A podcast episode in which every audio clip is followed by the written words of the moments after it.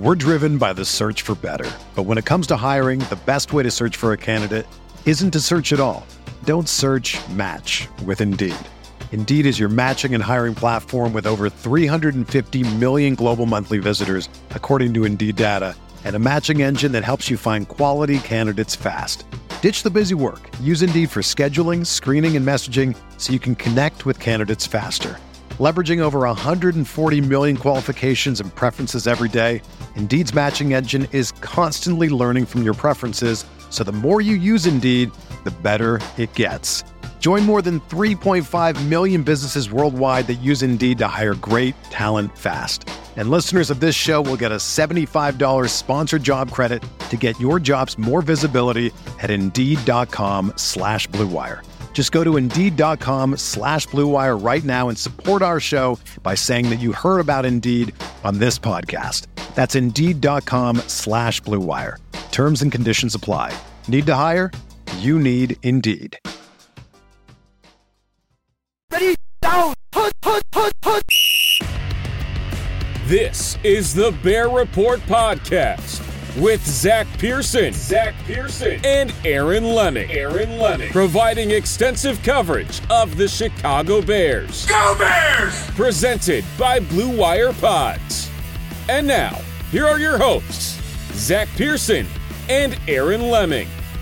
And now joining us here on the Bear Report podcast, a special guest, Ryan Talbot of Syracuse.com. He covers the Buffalo Bills, does a great job covering them, and we're here to get some insight on a new Chicago Bears hire in Eric Washington as a defensive coordinator. First off, Ryan, thanks so much, man, for joining us and taking the time to uh, be with us tonight. Yeah, absolutely. Thanks for having me on. Uh, it feels like the Bears keep poaching people from the Bills, players and now coaches too.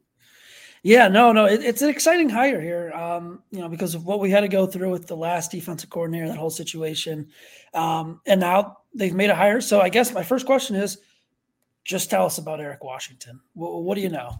Yeah, I mean, he was essentially Sean McDermott's right hand man, especially after Leslie Frazier decided to step down and take a year off. And and it wasn't just last year, but last year he added the title assistant head coach. Uh, but Washington goes way back with McDermott. They were in Carolina together on the Panthers from 2011 to 2016. And, and then he joined the Bills in 2020, and he's been here ever since. And, uh, you know, earned a lot of praise from this defensive line, the, the players on this defensive line. This year, they had an outstanding season, but even uh, in, in, some other years where maybe they didn't perform up to the standards that were the expectations, you had just about every player on that D line gushing about Eric Washington, his coaching, his technique, uh, the techniques that he taught the players. And, and you really did see that kind of pay off this season in the regular season. The only knock against him, and it's I don't know if it's really a fair knock, is Buffalo's underwhelming performance in the playoffs along the defensive line. And, you know, you, you go against some better offensive linemen and some game plans where the quarterbacks get the ball out very quickly. I don't know what Washington can necessarily do in those cases.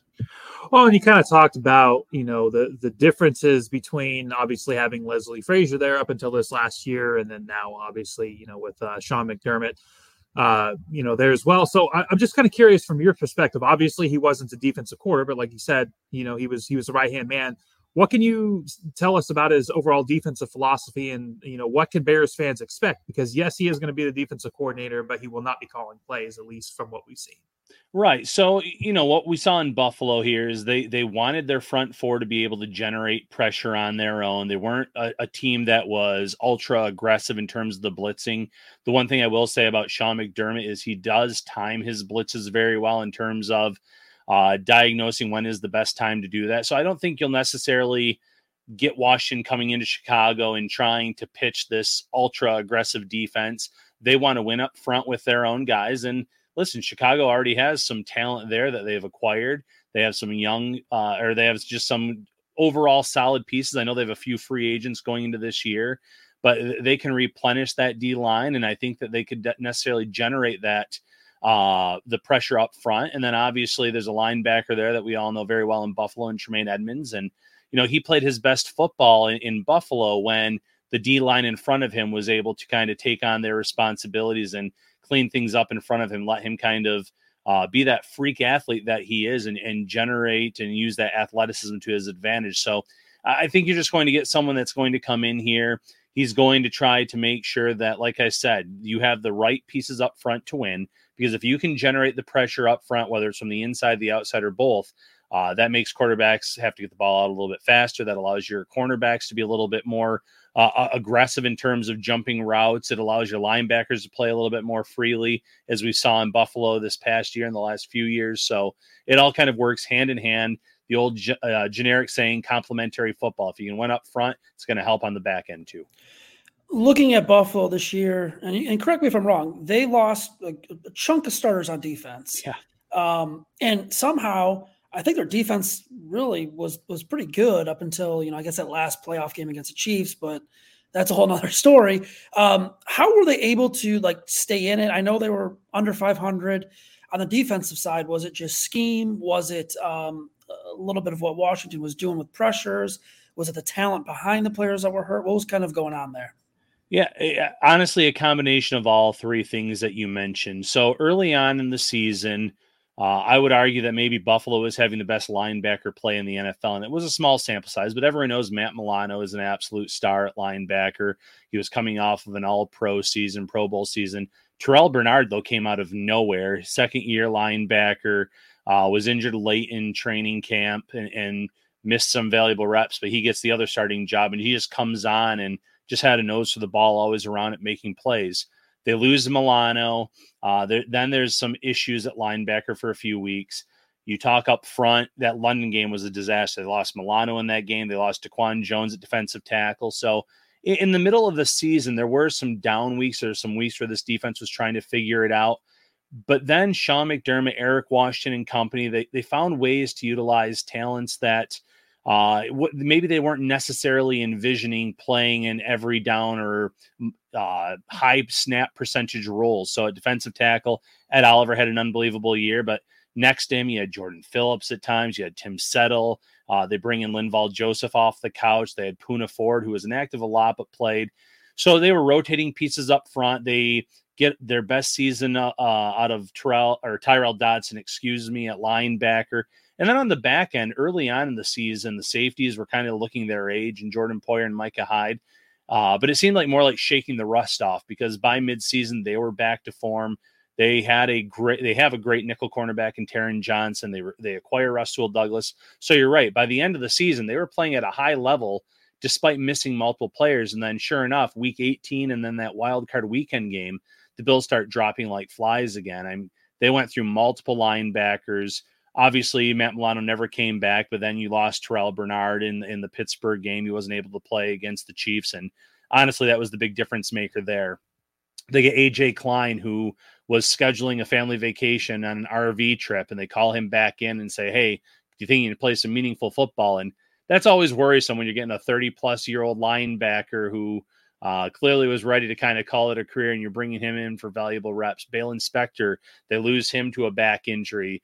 Uh, they lost Klein temporarily. So, I mean, they were literally rolling out their last ditch efforts, it felt like, at linebacker at times. They did get Dodson back for the uh, Chiefs game, which was good. He had a shoulder injury, but even on the back end in the secondary, they lost Taylor Rapp in the Miami game. He sealed the game with an interception, but he hurt himself on the play. And uh, they lost Rasul Douglas, their top cornerback. They lost Christian Benford, their number two injuries just plagued this team at the wrong time. And I really do think that all things considered, Eric Washington, Sean McDermott, this defensive unit, Bobby Babich, the new DC, uh, they deserve a lot of praise for the effort this team showed despite being down multiple starters and even backups.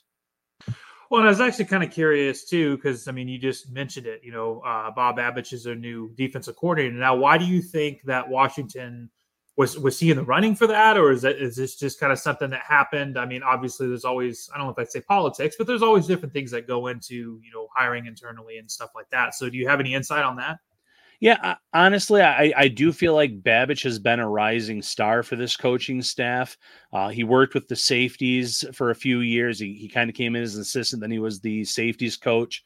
Uh, Micah Hyde, Jordan Poyer both had earned first team honor or first or second team honors, excuse me, Pro Bowl nods. Then he moves to linebacker. He gets uh, the best season of Tremaine Edmunds' career out of him. He gets an all pro season from Matt Milano. You see what he does with Terrel Bernard, Tyrel Dodson. Uh, and, and, this is a young guy. And I'm not necessarily sure that Sean McDermott is going to hand over the reins immediately in terms of the play calling.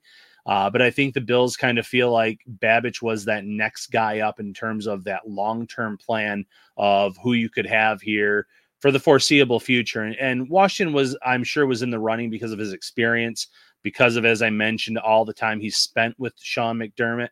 Uh, but Babich was getting a lot of outside interest. The Dolphins, the Packers, the Giants all interviewed him for their DC uh, job. So I, I, also feel like Buffalo, part of it was we don't want to lose this young, uh, up and coming uh, assistant coach that we think could be a star as our defensive coordinator here in the near future.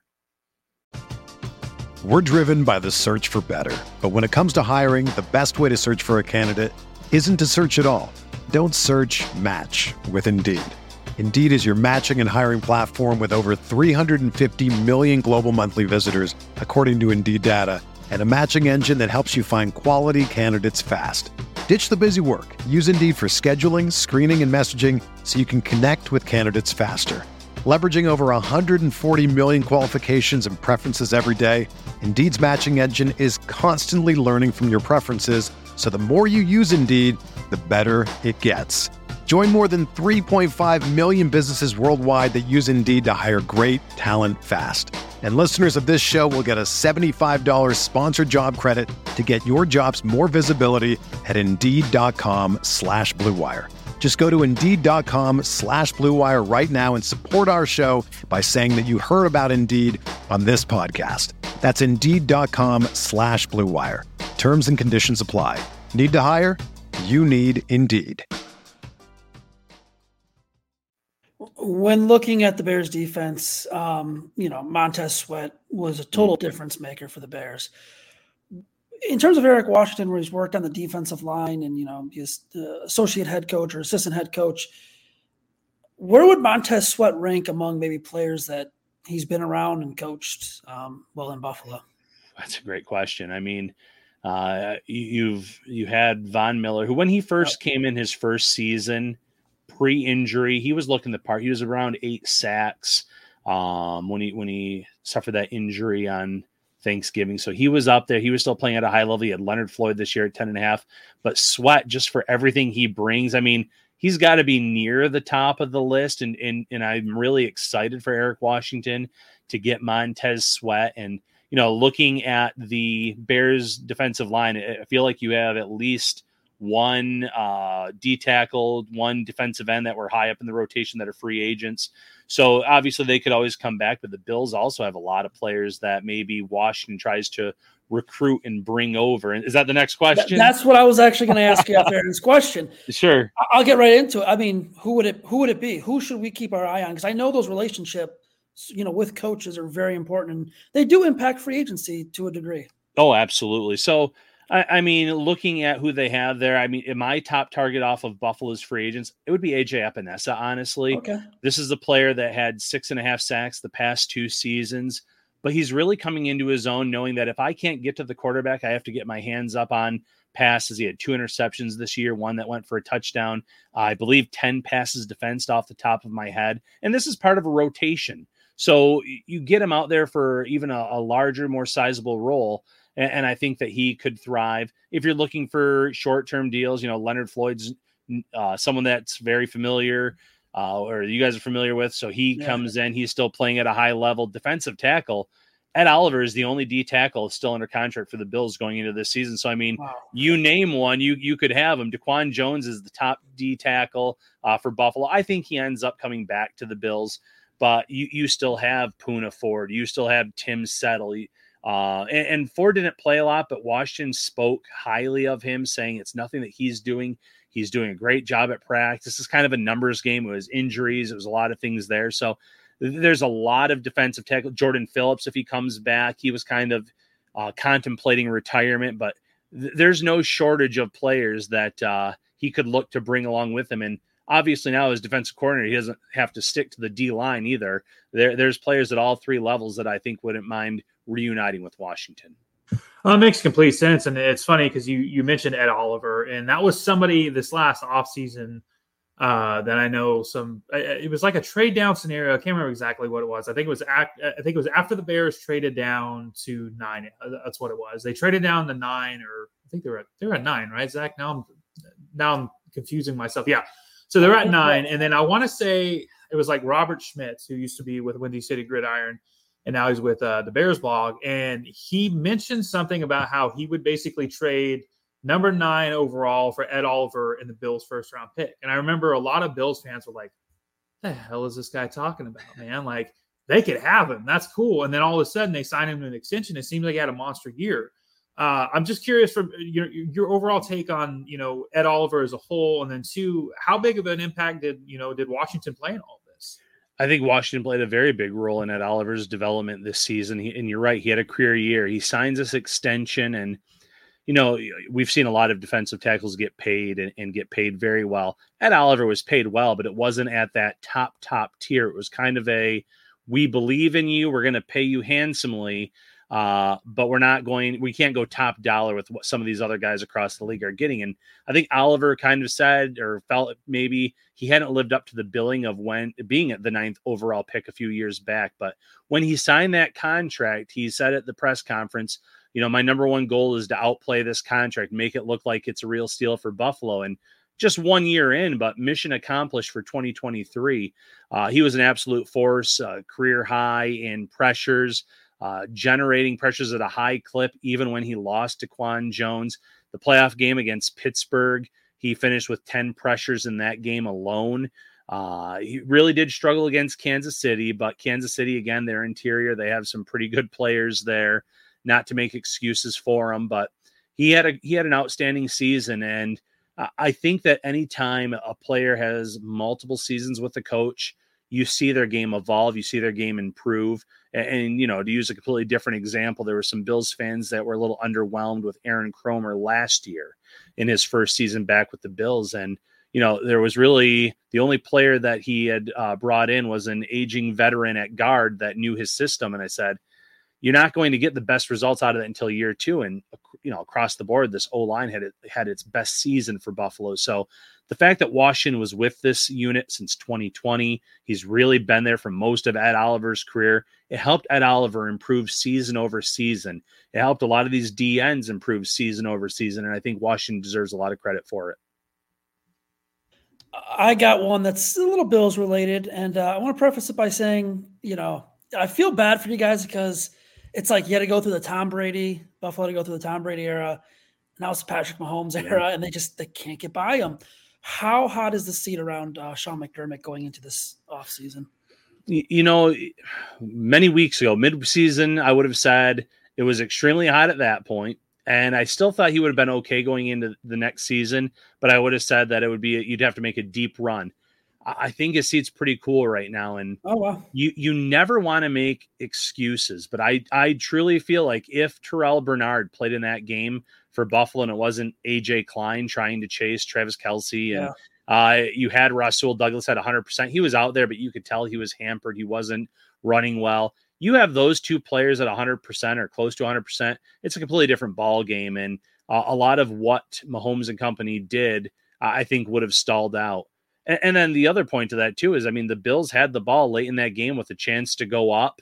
Uh, if Josh Allen isn't hit by Dion Dawkins and Chris Jones, he throws a touchdown to Khalil yep. Shakir, and they score 31 points against them. So the defense had started to settle in there at that point late in the game. They had given up a lot of points early, but it's just one of those things where you're right. It's really it feels like the defense has let them down time after time.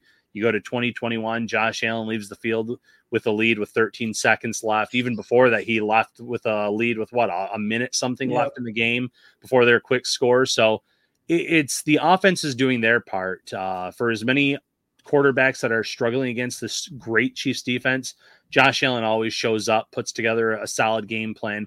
So it, it is the defense that needs to step up. And the challenge for them is going to be they have a lot of aging veterans and they have to get younger at a lot of key spots. Defensive tackle, safety comes to mind right off the top of my head. They're good at linebacker. Uh, I still think that they're solid at cornerback with Douglas, Christian Benford. You can bring back Dane Jackson relatively cheap. Kaiir Elam still on that rookie deal. But there's some pieces where the Bills need to mix and match some young guys in and play them. That's the one big knock on this team is unless they're forced to, they don't like to play their rookies a lot.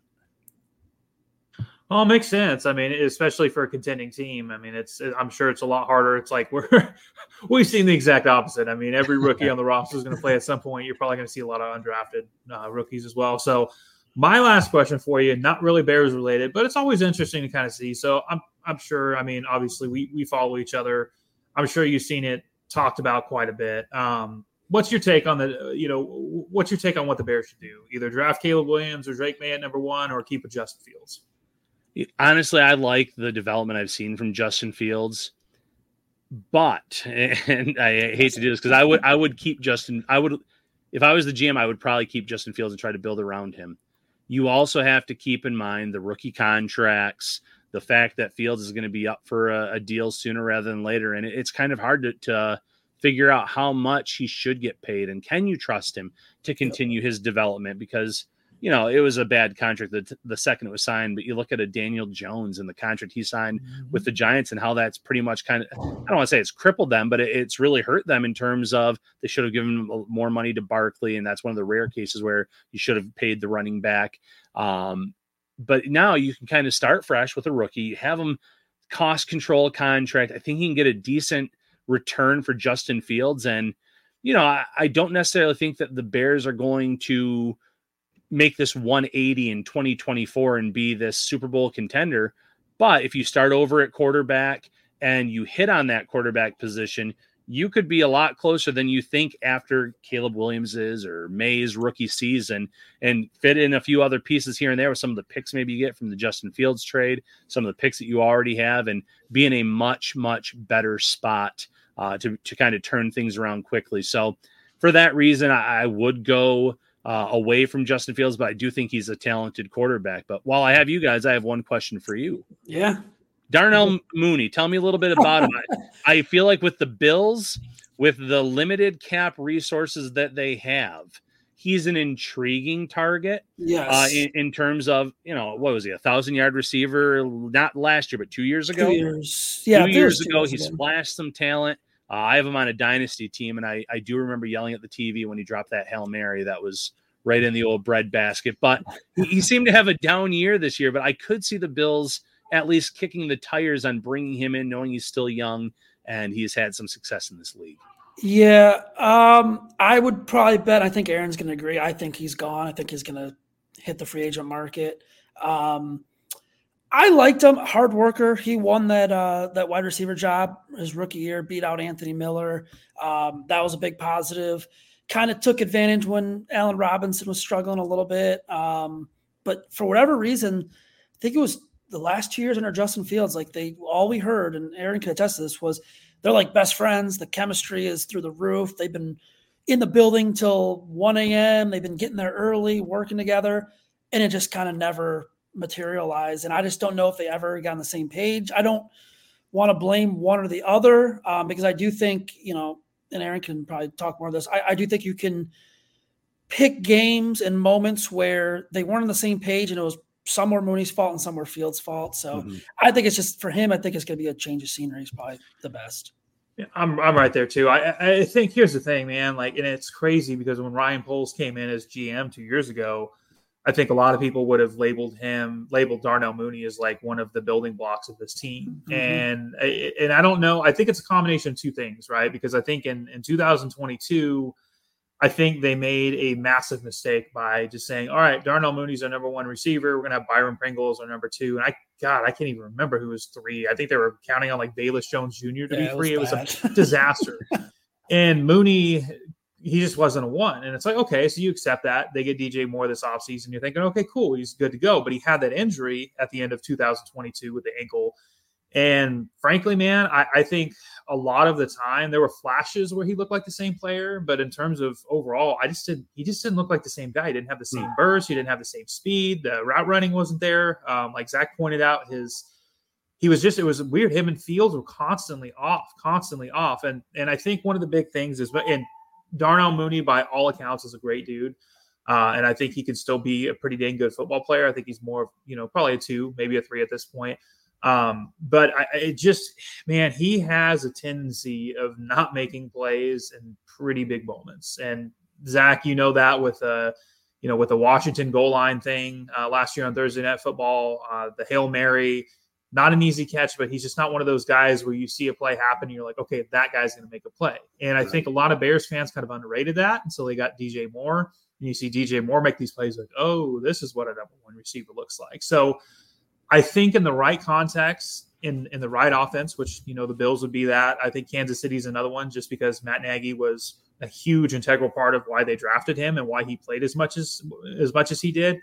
But I do think he's going to end up having to sign like a one year deal and kind of rebuild that value. And I think he can do it, but I don't think it's going to be in Chicago. Yeah, mm. he's super nice guy too. I mean, he's he's a great kid. Like I've got to interact with him multiple times, and wherever he goes, if he's still in Chicago, I mean, I'll, I'll, wish him well. But yeah, he, I mean, he could be a fit in Buffalo. I'd, I'd say what Aaron said though. Like Kansas City's probably. I mean, I yeah. watch some of those wide receivers there, and I'm like, man, they could definitely upgrade.